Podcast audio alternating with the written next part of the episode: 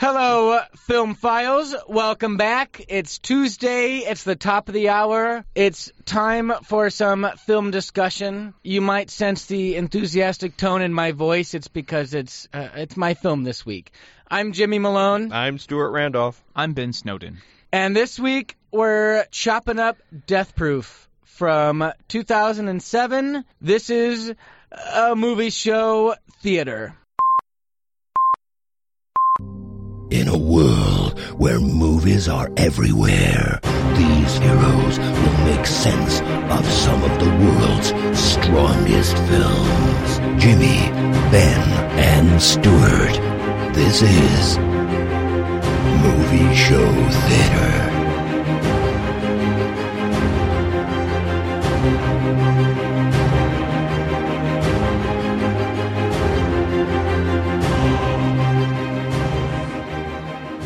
So, real quick here before we begin, this is 90.7 WAZU. It's Wazoo! Tuesday.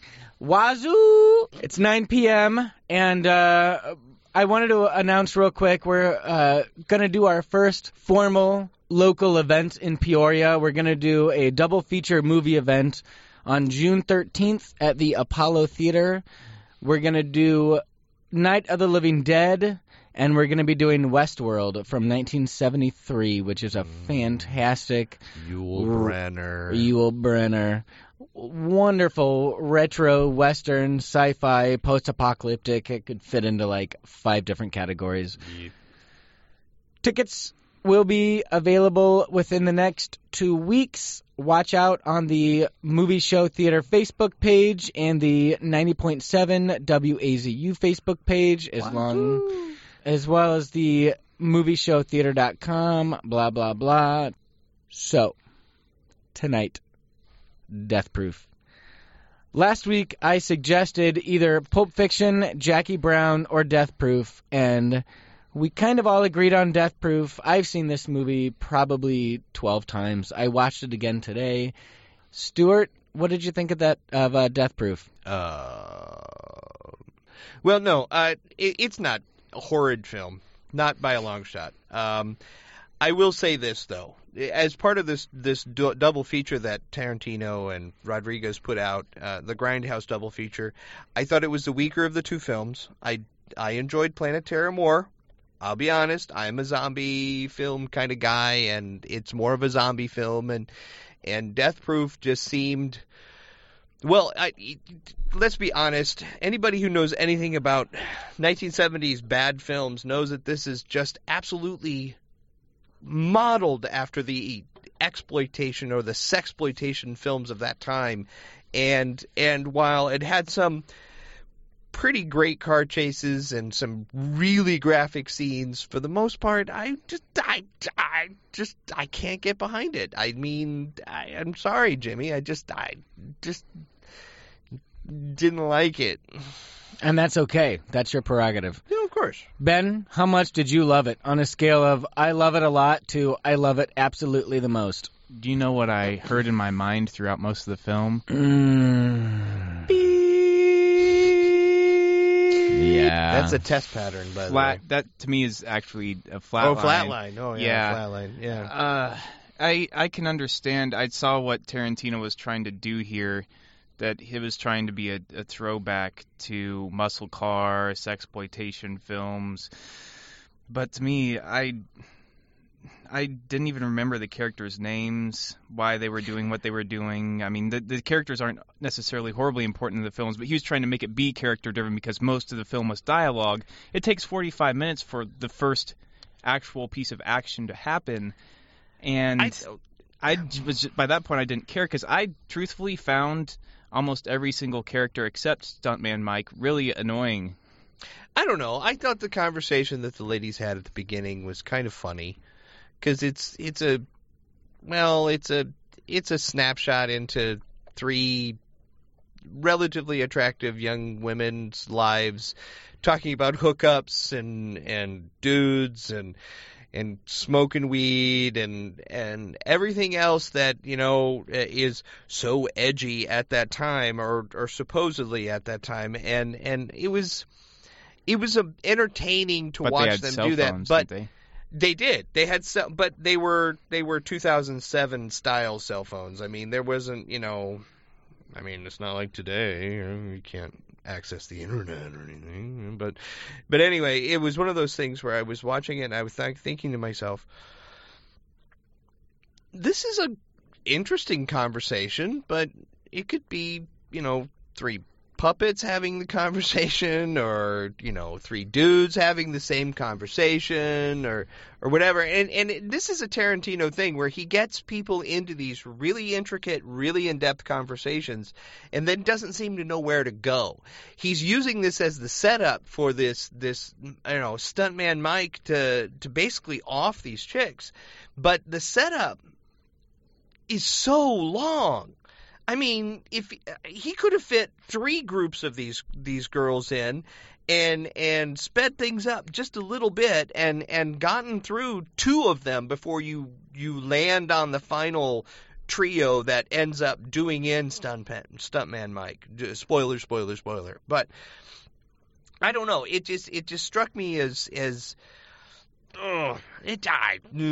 He's Ah. he has called it his worst film.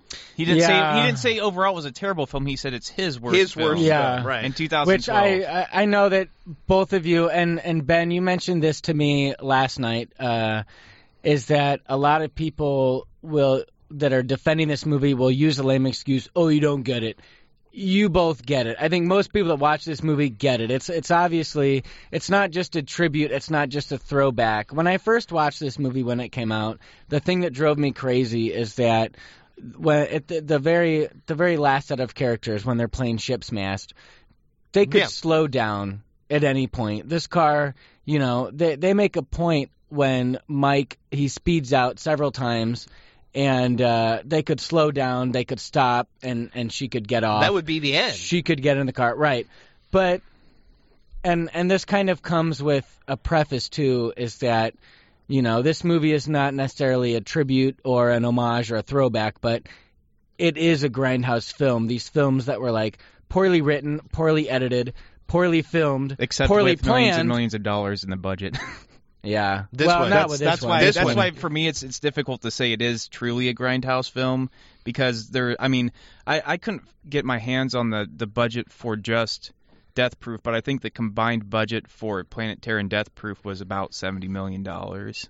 Yeah. It, I mean, it was a lot of money to make it look old and crappy. Yeah. I mean, it was a lot of money that they threw into this to make it look. Now, and I'm not saying I don't appreciate the aesthetic because I'm when I'm sitting there and I'm watching the opening and and the the the music at the beginning very 70s the little the little tiger or the the panther or whatever it was that morphs into the the the logo and and I thought all of that was really well done and really cool and it drew me in and I thought wow this is really interesting at that moment because it kind of took me back to being a little kid in the movie theater. But having said that, I didn't watch any of these when I was a little kid. I just, you know, these sort of films would, I, they were well outside of my wheelhouse when I was a little kid, and and quite frankly, um, when I go back and I and I if I look at any of these films at this point, they're so the production value was so poorly done, and it, it's you'd have to be really wasted to even spend a little time to watch it. Now, with this particular one, I will say this: the the the production value was a little better, the story was a little better. It was forced, you know, forced as far as the scratchy film and the jumping and everything, and that that didn't take away from the film. It actually added to the interesting portions of the film. But again, it it it the characters are very very one-sided, which they're supposed to be. I get it. No depth whatsoever. Not supposed to be these really intricate characters. It's a slasher film. It is a pure gore film, or supposed to be. And and in true Tarantino style, the first group of girls that that come across the car i at speed, one of their legs is completely torn off, and it just rolls down the road. in one of four takes. It, in one of four takes. I mean, it's just and, The and only part of the movie that I actually liked, really. It was fascinating. I mean, I mean, that the- was set the- up really it well. slowed it down, and it you saw what happened to each individual girl at that point, and you're it. It is like watching a train wreck at that point. You couldn't turn away because it was so graphic and gory and awful, and ugh, ugh. Well, So- that's, here's here's the thing I was going to say too, because I saw it labeled as a slasher film after the fact. Like I watched the movie first, then watched the trailer, which is really really misleading, and then saw it described as a slasher film. And I was thinking to myself, well, it has the elements there. You know, you have stuntman Mike, who's kind of this washed up, well, stuntman, and he's way past his prime, and he's preying on women, and it's almost like a, a sexual release when he kills them with his car. But then, you know, most of the movie is these one-dimensional characters sitting around and talking. So it, it's like it's. I understand once again the aesthetic, but it was hard for me to pinpoint what I should even label this movie as. it's hard for you to care about the girls in any way, shape, or form. And let's be frank, Stuntman Mike himself ends up being this kind of he's he's kind of this this paper tiger character. As long as he's in control, it's all good. But at the end, he's crying, he's weeping. Well, these girls are just beating him down, and and I'm thinking to myself, dude, you've taken these hard hits your entire life and you're letting these three beat you down. Now, granted, they had the upper hand, and granted, it it, it he had no chance at that point because he was truly beaten down.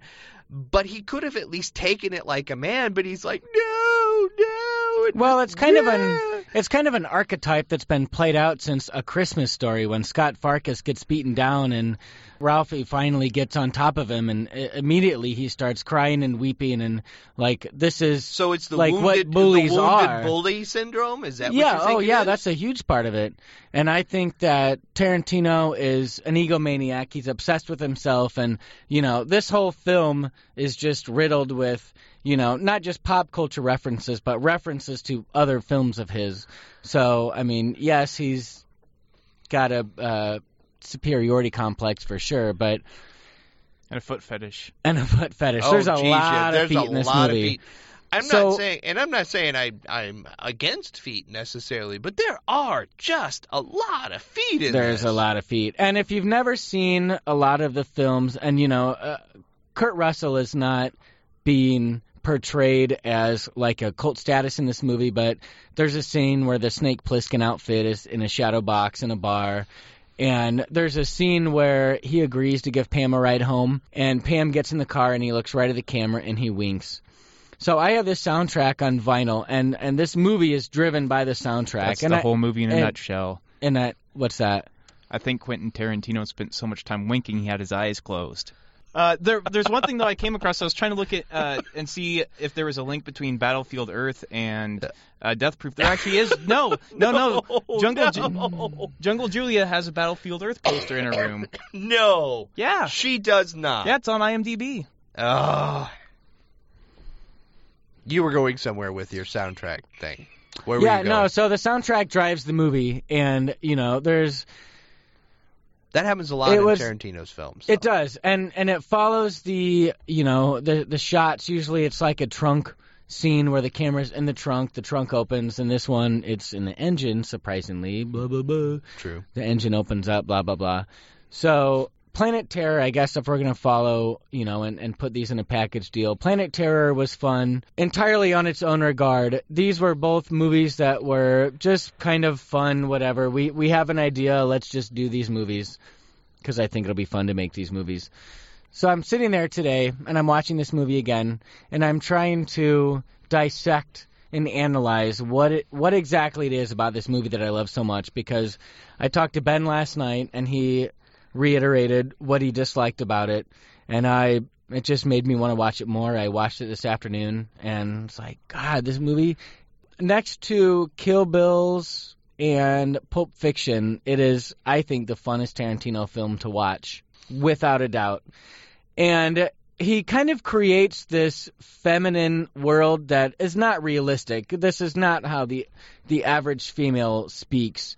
When you know when a female has to pee, she doesn't take her two fingers and like stick them up in her crotch and walk and blah blah blah. I mean, he's kind of he's creating his own I- fantasy world here. Maybe a little bit, but that goes back to that that that throwback to the sexploitation of the 70s sort of thing, where everything is overdone, everything is blown out of proportion. Oh, absolutely. No, I, it's no, a you're not- cautionary tale. It is not a cautionary tale. It's pure physical sexual. It's just showing beautiful bodies and positions that and and situations that men want them in.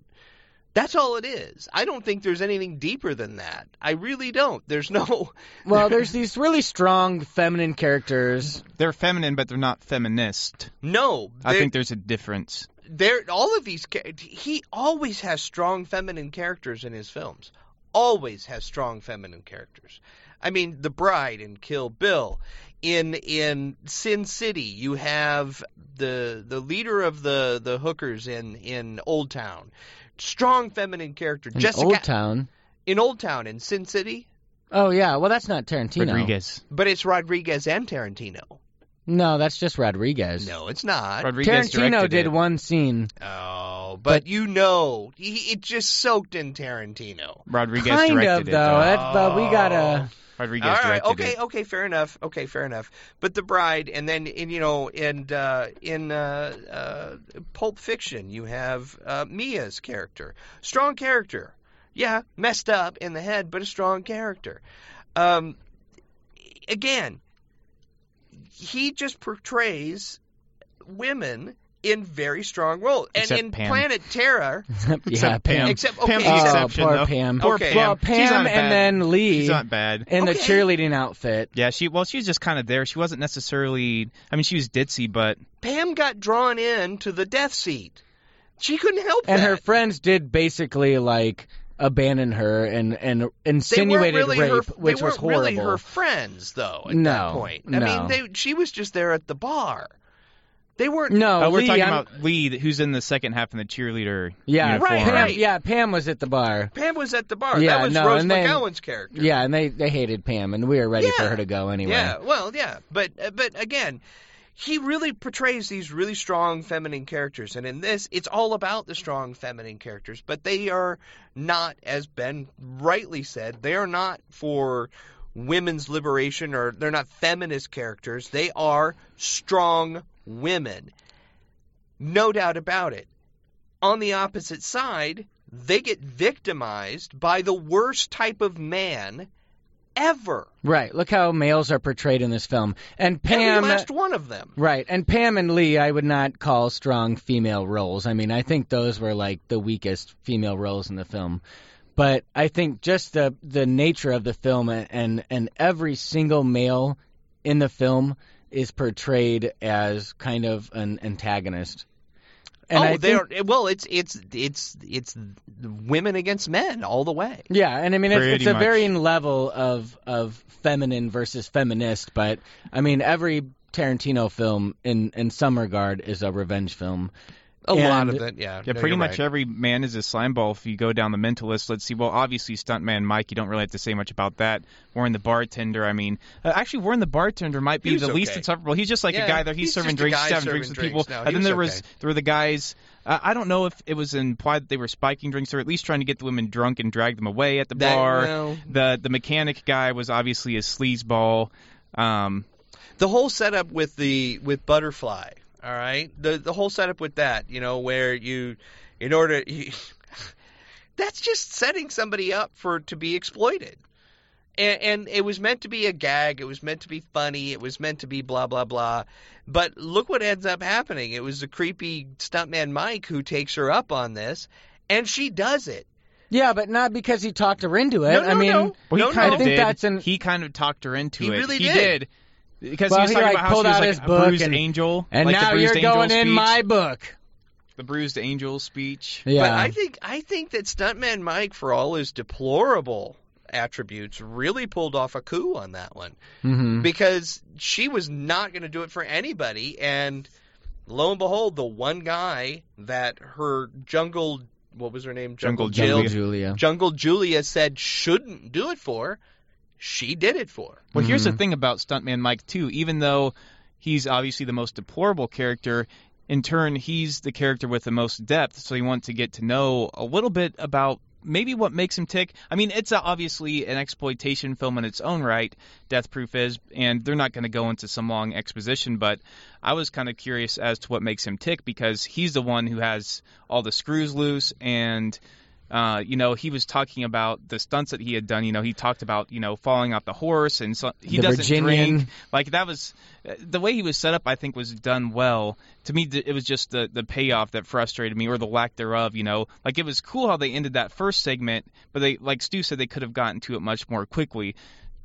It was 40, 40 minutes into the film before they finally got offed. Yeah. And, and and and again, Tarantino rehashes some of the old characters like the sheriff and his son at the hospital. Son and, number one. Son number one. which I was love a that. great scene, No, right? no, I, lo- yeah. I love that. I love that sort of thing because it create, creates kind of a continuity between his films, and it, and you know you're watching a Quentin Tarantino film at that point. I get it, but again, it, you don't you you're watching that, and and then it jumps right into this new group group of girls after that, and you're thinking to yourself, I thought to myself.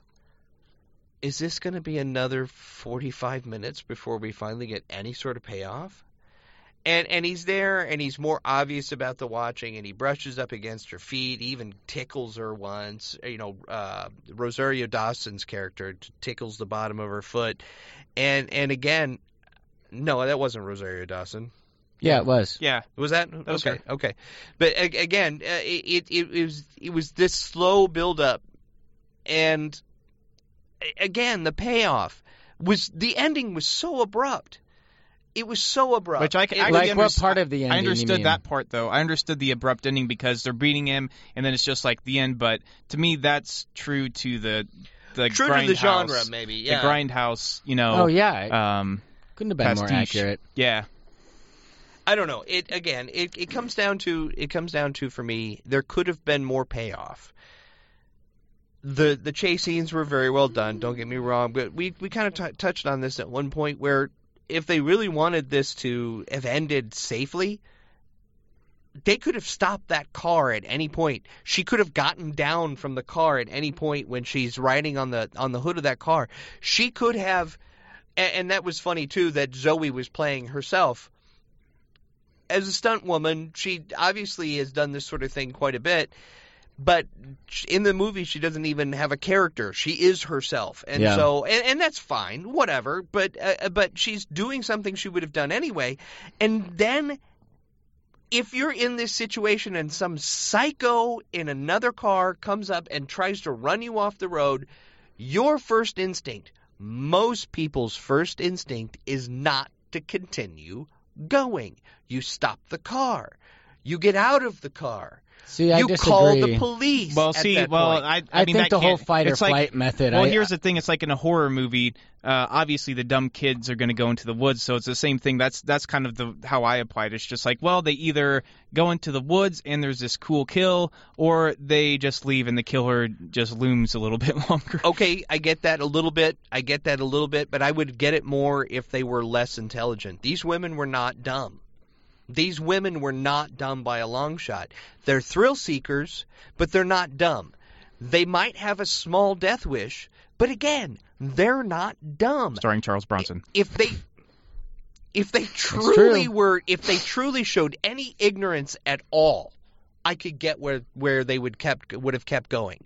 If they truly showed anything where it would have made like, oh, that makes perfect sense because she's just she's wounded or she's got some sort of death wish or whatever it is, she's gonna get revenge on this guy for something. But we don't know anything about them other than the one-dimensional portrayal that we've seen, and so therefore, based on just pure human instinct, they're going to stop the car. It makes sense to me because that's always what I had a problem with too, and so this kind of gives it kind of a cop out. But you know, this film, the dialogue and and some of the props in this movie make it clear that this takes place in modern time. But these movies that were, you know, they would spit these grindhouse movies out, you know, five or six a week, and so they weren't very well edited. They were paper thin plots. So something like this would have not you know been very well thought out so there's that which also gives it kind of a cop out because that's just kind of like, well, you can just spit out whatever trash you can and just call it Grindhouse. Right. But I think what makes it Grindhouse is the oh, what's her name, Arlene, the dark-haired girl with the awesome Boston accent or New oh, Jersey yeah. accent. Oh yeah, New Jersey accent. Yeah, yeah. She's texting on her phone, and it's uh, um, "Baby, It's You," Mm-hmm. the song, and it goes into this ridiculous love ballad that is just like so noticeably cheesy, like off the wall cheesy, but believable in the time. Like that would have made sense for like, you know, the song is is over the top, it's out of place, but it's probably cheap because it's so cheesy. So so Oh, we'll yeah. just do that. Oh yeah, they'll throw it in there. Yeah, because they don't have to pay anything for it, or or or the the artist is dead, or quote unquote. You know, for, if there was a true grindhouse. Right, exactly. Well, here's the Yeah. thing that gets me about that though. Um, I wouldn't think a grindhouse film would like. I, I mean, the original cut didn't clock in. I don't think at at this running time, but you know, the cut that we watched was almost two hours. So I don't know. It's it's really interesting because there's a lot of films that we've all agreed on. There's been a fair amount that we've disagreed on, and you know, there's nothing that like I picked up on that you wouldn't have picked up on. We're both, you know, we're all on the same page here. It's the freaking dialogue that I love. Like some of these lines. That's what I hated. See, and that's so interesting because when she goes out, when Arlene goes out, um, when they're at the uh, second place with the boys wi- Right, at Warren's right, place, right, right, right. and so she grabs her smokes, and the camera is framed up totally symmetrical so that Arlene is in the middle, you know, spaghetti western style, and she like throws the door open, which is uh, like the classic Tarantino. I hate to say it, but it's it, was in is. Pulp Fiction, it was in Jackie Brown, it was in Kill Bill when Uma Thurman, you know, throws open the doors at the uh, Blue Leaf, whatever it was, and it's all snow. Um, Arlene throws open the door and it's just pouring down rain, and it is so atmospheric and it's so like, oh man, it's just it's encapsulating. So she walks out, and then, you know, what's his name comes out, and they have their whole makeout negotiation. Some of that. She's like- no, that's very amusing. No, it that it's great. It's no, so it's, it's thought really out. okay. it- I want to make out. Right. I mean, what and- man says that? Well, no man in real in Tarantino land. We're not talking and- about no, real I know, life. We're not that's talking why- about real life. I know, yeah. but even in an exploitation film, I've seen many of them. And how many grindhouse films that are supposed to be hardcore exploita- exploitation films is a dude going to say, "Hey, baby, I want to make out"? So And many, so many of them, so do you, many see- in the you see what I did there with make, Make out, out, because yeah. make out would be replaced by Coffy. something else I can't say right now. right. Coffy and Friday Foster are the first two that pop out in my mind that have dialogue from males that is like, you watch it in 2015, you're like, no way would any male say that, but you're not watching it uh, from a movie that came out in 2015. You're Right. watching it from a culture that was something that we can't understand. But this was set in 2007, though. Okay, Well, sure, or- but- okay, filmed as though it was 1975 and set in 2007ish. Yes, but no, I, I get I get where you're going with the dialogue. I do, and I and I'm not saying that it wasn't engaging at certain points. It didn't move fast enough. It Yeah. didn't push the plot along fast enough. It did not give you enough character development to really have you appreciate some of the characters that were in this to, to even care about them that much. Yeah. I, I mean, it, it was again, if you're going to have these long rambling discussions among your characters, make them actually mean something. And and I really felt in this it was just to set up to get them into a position where Mike could have run them down, you know, and that's Yeah. it. That's the only purpose for anything that happens up to that point. Well, and I mean, were, there's a hint at, at, at, you know, Daddy's kind of a perv, that he has this lake house, that he likes going out and staring at the girls in bikinis, and he'll do anything for the girls in bikinis. So we get a little sense of what her father is like. We get a hint about J- Jungle Julia being kind of a wild child. We get a hint about Butterfly being kind of, well, I don't even know what she is. But Mhm. these are all just hints. There's nothing at that point that even points to a character, which I would say, no, I felt bad when her leg was torn off. I, I, or I know her what you mean. face was smashed in. Well, one thing I'll say too is uh, just a couple of weeks ago we went over four rooms. I think what four rooms did very well is, you know, they the different directors of that film, you know, because it was split in four segments, introduce you to these off the wall characters, but they didn't drag things out. It's just like, okay, this has run its course, and sometimes you're left wanting a little bit more after you've watched the segments.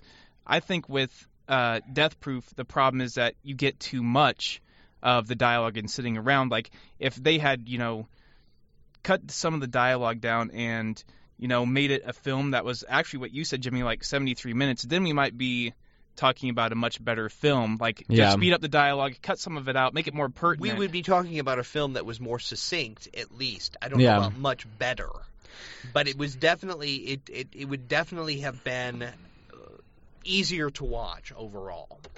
So this is Movie Show Theater. It's Tuesday night.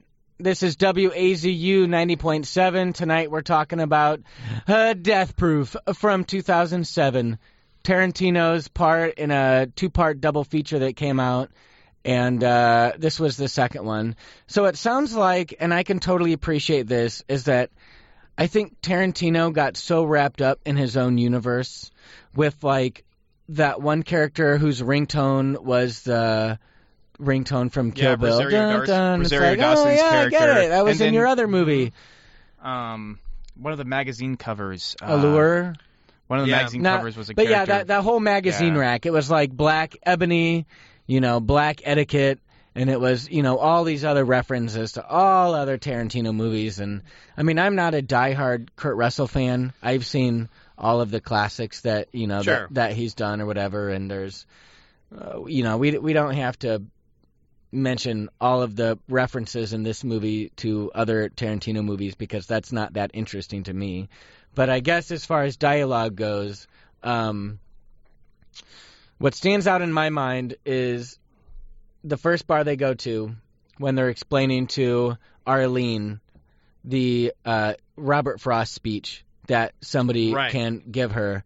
And that one uh, beautiful mixed girl comes up with that shirt that says, uh, Oh yeah, what is her name in that? Because she was probably one of the most was, uh, fascinating.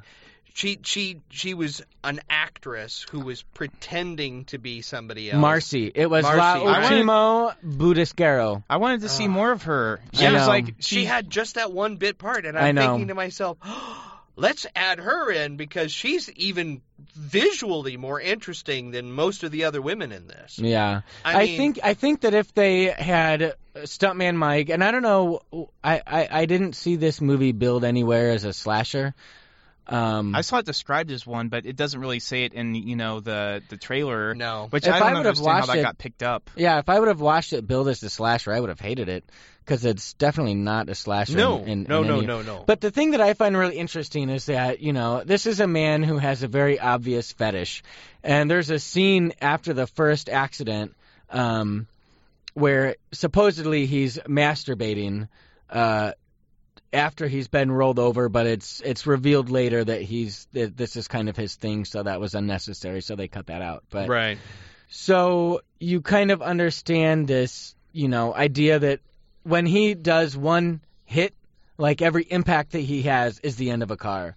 So like you have a night of build up and you do your research and then you have your actual climax and then that's the end of a car and you're going to be in a hospital for 14 months. Or That was yeah. after the first one. Right. So, um, the other thing that stands out in my mind is after they do the four takes of the first group of girls, and they have the great hospital scene Oh yeah. uh, with Michael Parks and his son in Yeah. real life, and they both have their Son hands on their hips, one. and oh yeah. you know, of course, Yeah. they were both in From Dusk Till Dawn and Pulp Fiction and blah blah blah. Absolutely, Quentin Tarantino just loves his own self, and then they like very gradually fade to black and white, and then they introduce this car, you know, this new car, and um, it kind of looks like this real 35 millimeter, real gritty, real grainy um, student independent film.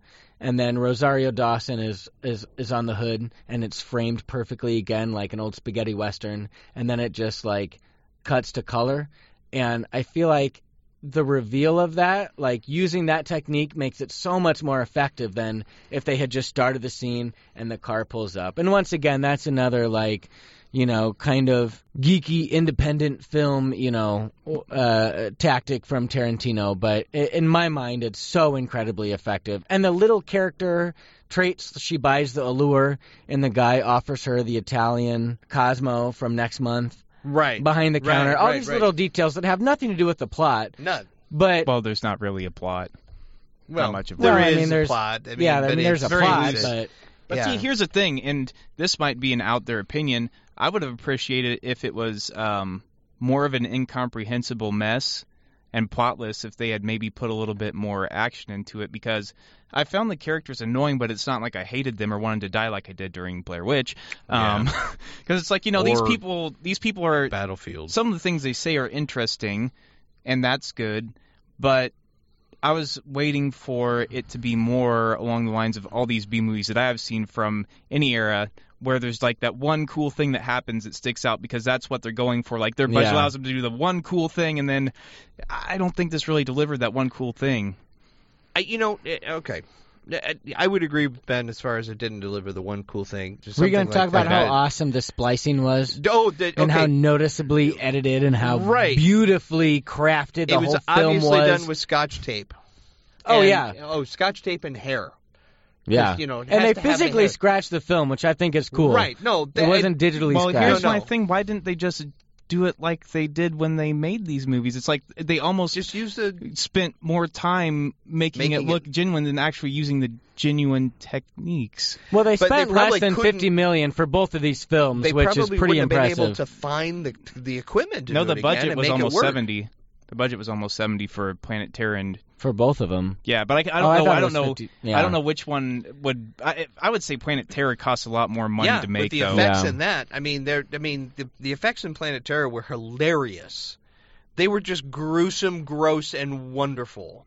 I mean, they, if the Planet Terror went over the top, and it went over the top into, wow, that's what it should have been. hmm Death Proof didn't go far enough. It had the one really gruesome scene, but it didn't go far enough. And and so again, I, I come back to the there was a lot of build up for not a lot of payoff. Can I talk about just one character, the the cheerleader, Yeah, Lee? Okay, yeah. listen, she is. I, I, I was watching this movie and I'm thinking to myself, I have seen this young lady in multiple different films, and I and I had to go and find her. And you know where I saw her originally? She played in Sky High, that cheesy teenage superhero film where the the superhero high school is floating starring hundreds of feet. El, starring Kurt Kurt Russell, Russell. as you know.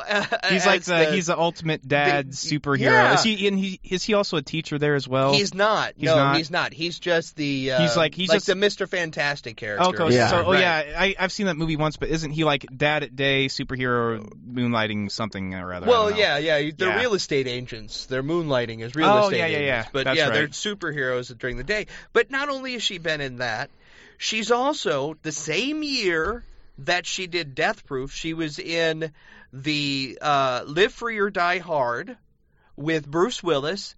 Not long after that, she was in Scott Pilgrim versus the World, a fun, fun, fun film. Oh, she was Ramona seen- Flowers. She was Ramona Flowers.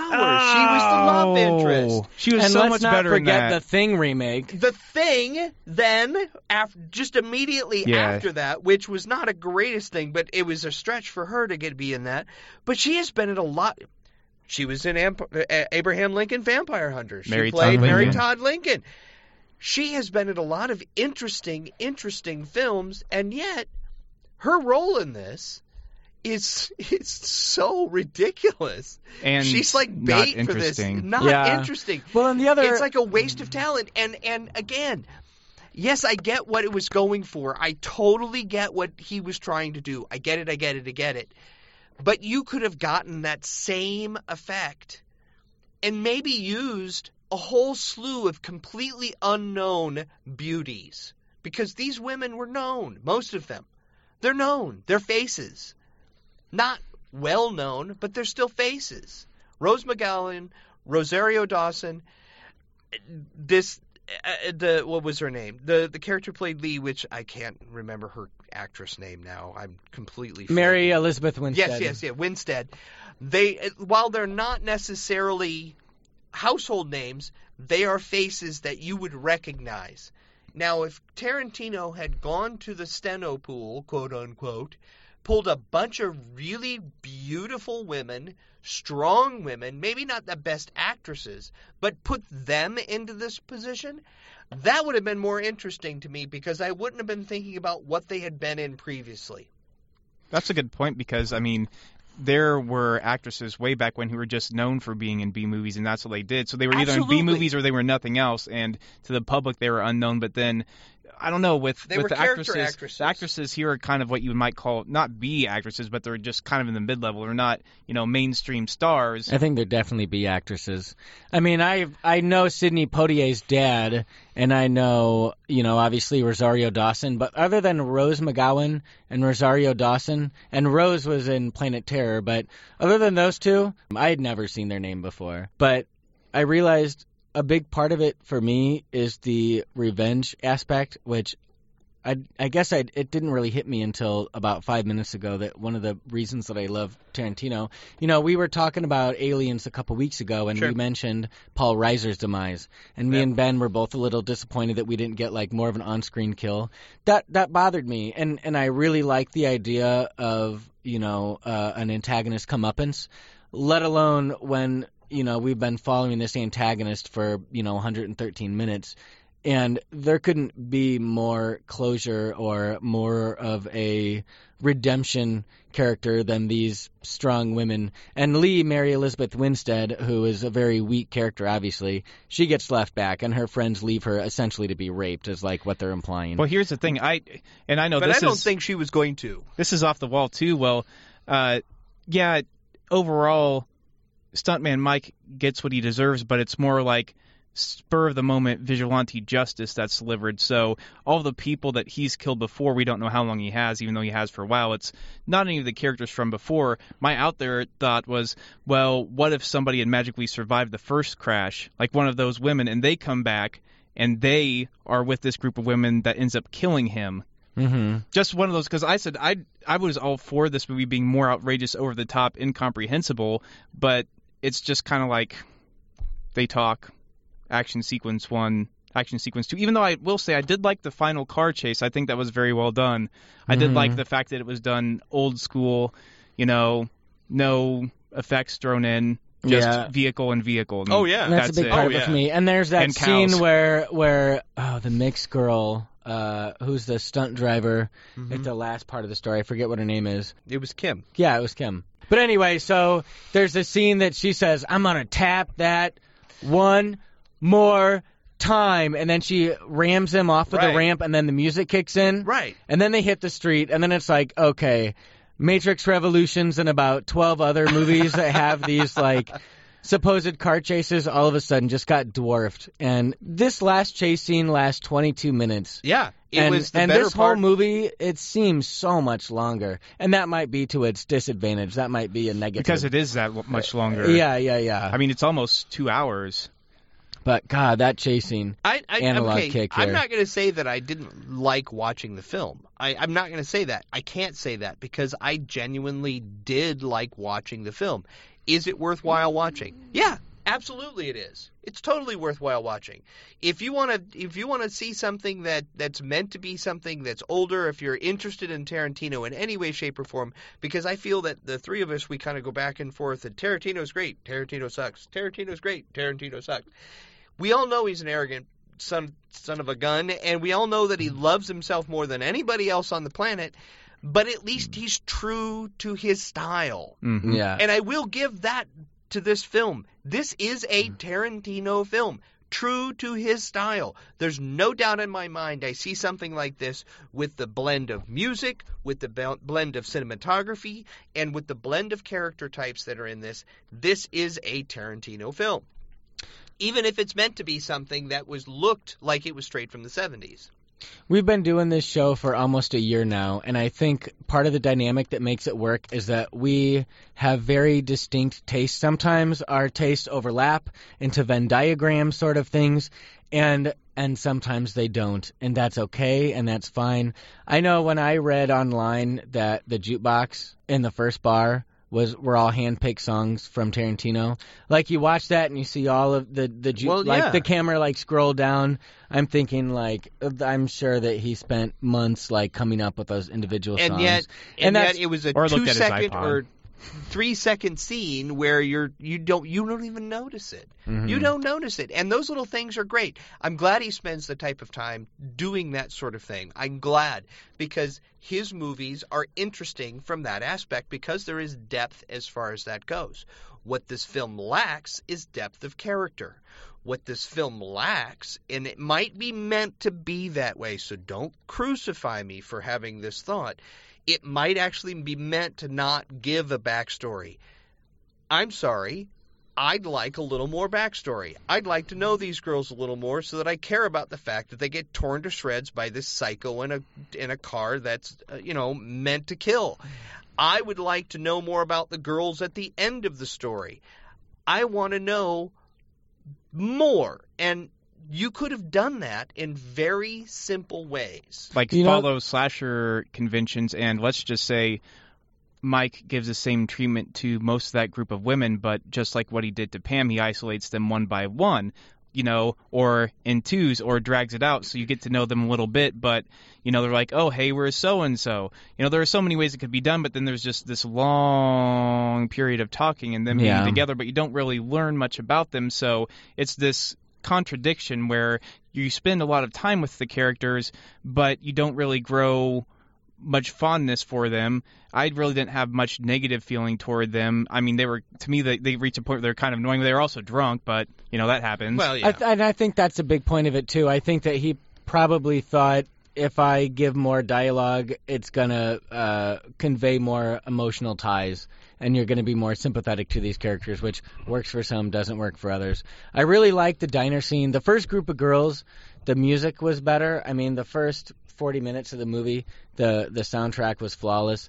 But I feel like that's why uh, I like the first group of girls' stories is because I'm kind of sucked in by the soundtrack.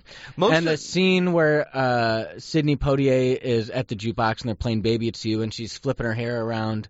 But the last group of girls, they have that diner scene, and I think that that diner scene is so telling of those characters. You find out about, you know, Zoe having that prowess, Right, right. but also being kind of dumb because you didn't fall in that ditch. Zoe did right. you know, and you and you get more of a a backstory on these characters, and I think maybe maybe he had more time to uh, you know uh, write that dialogue. Maybe there was just more time for that exposition, but I think that the the the two groups of girls it was not very well balanced as far as uh, you know your backstory and your emotional ties, and and the the first group not even close to uh, as as attached as the second group. No, But I- it's a 25 minute chase No, too. of course, yeah, uh, yeah, absolutely. And and back to back to your discussion of the the soundtrack.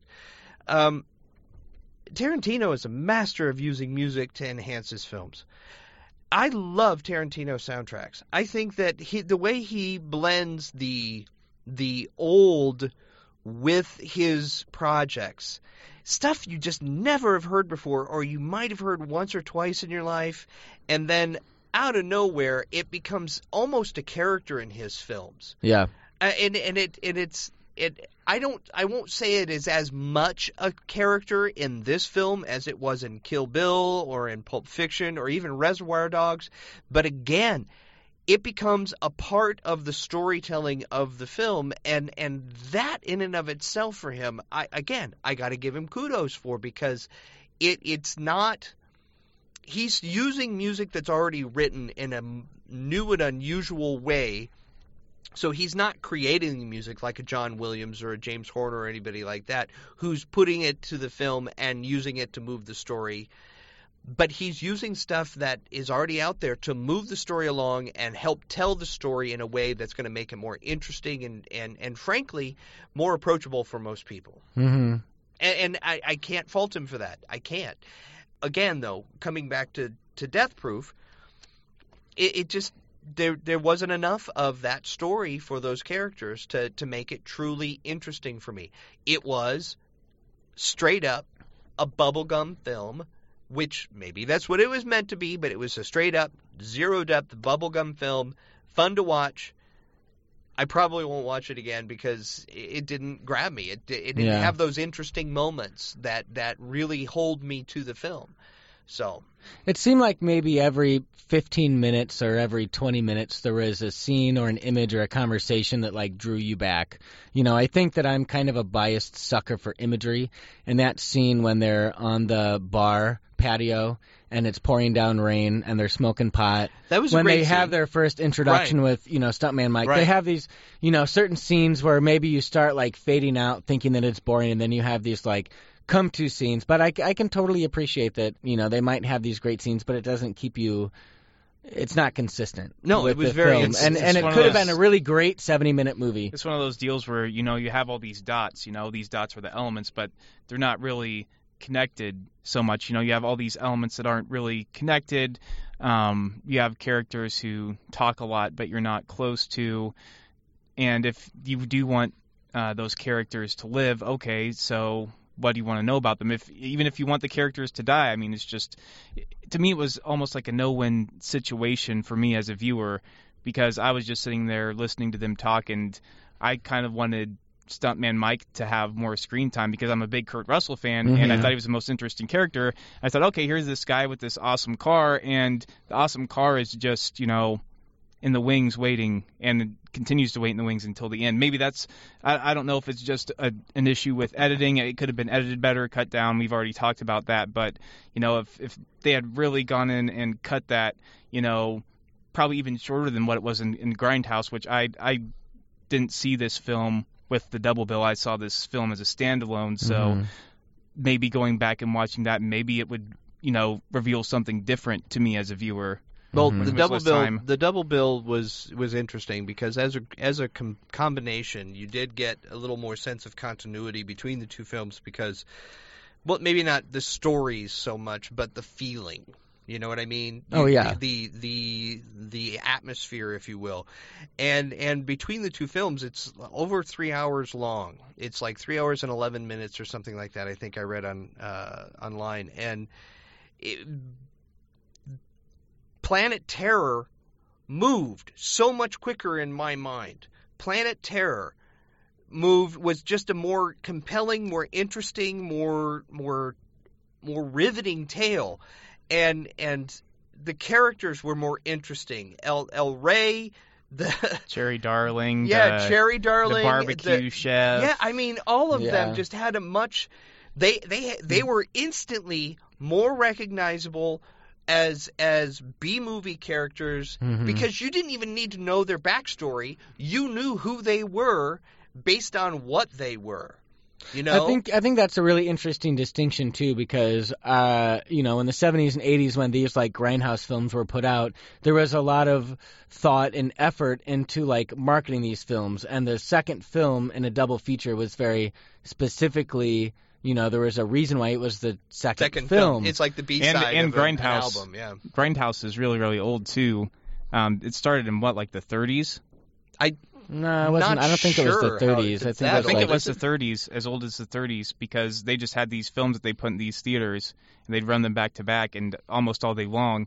I think I read too that as the day went on, they would increase the rate of the film, like how much it would cost to get in. Oh, really? Yeah, at some of the theaters. Oh, wow, that's interesting. And a lot dishonest. Yeah.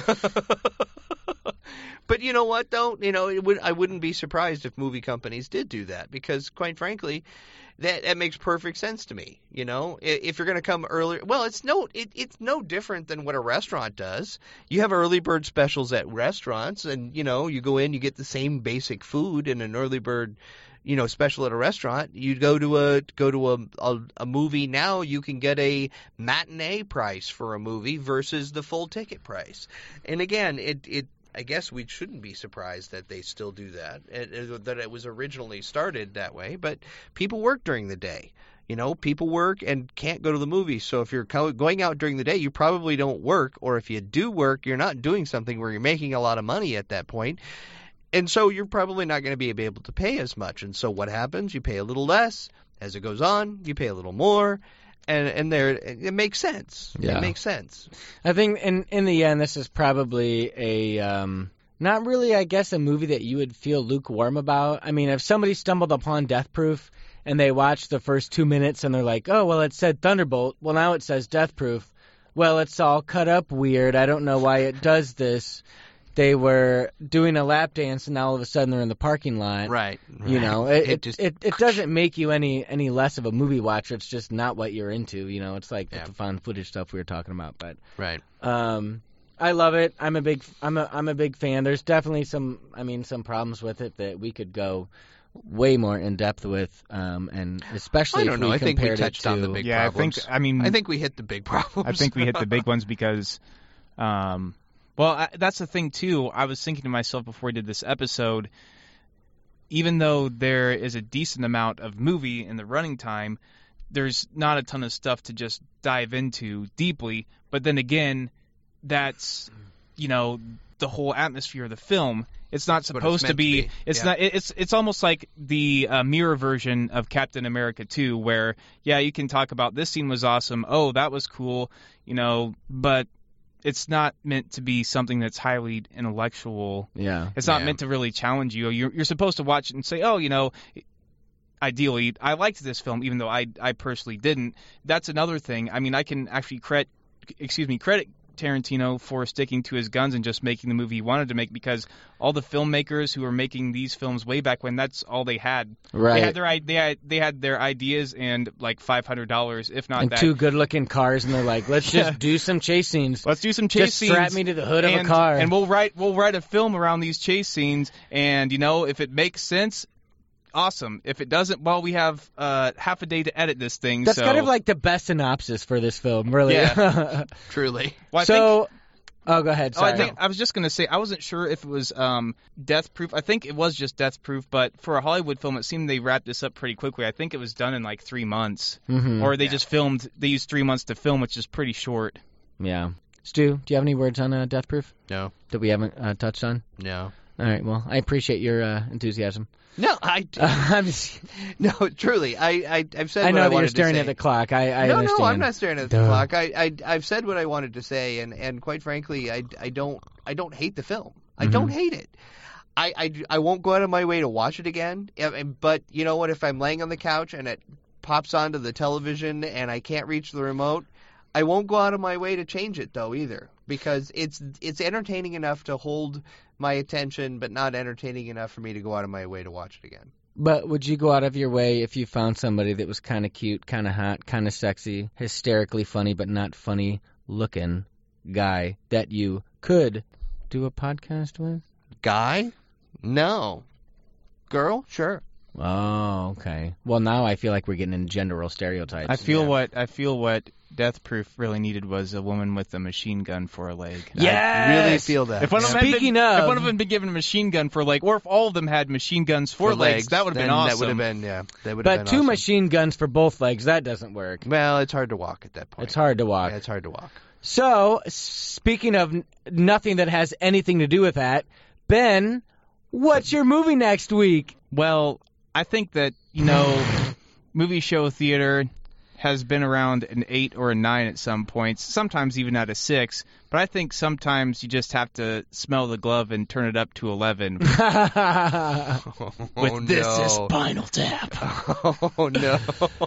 This is indeed Spinal well, Tap. I, I, usually we usually we do the reasons for picking our movies. You Uh, you know during the episode, but the the short synopsis is that we really haven't done a comedy, have we? no, we haven't not really done a I mean, we've touched on touched like on Hook Woody and funny yeah. films. yeah, some little no. stuff, but I- no, that's I a great wouldn't call- idea. I wouldn't call Spinal Tap a comedy. It's a mockumentary, but it's still a comedic movie. Oh, yeah, I uh, would, I would call moments. it a 100% a comedy. Oh, What would you know. call it? I think we're gonna have to. I think we're gonna have to. All come right, save it. next time. Same Save it. channel. But anyway, until next Tuesday, I'm Jimmy Malone, I'm Stuart Randolph. I'm Ben Snowden. and this has been Movie Show. Theater.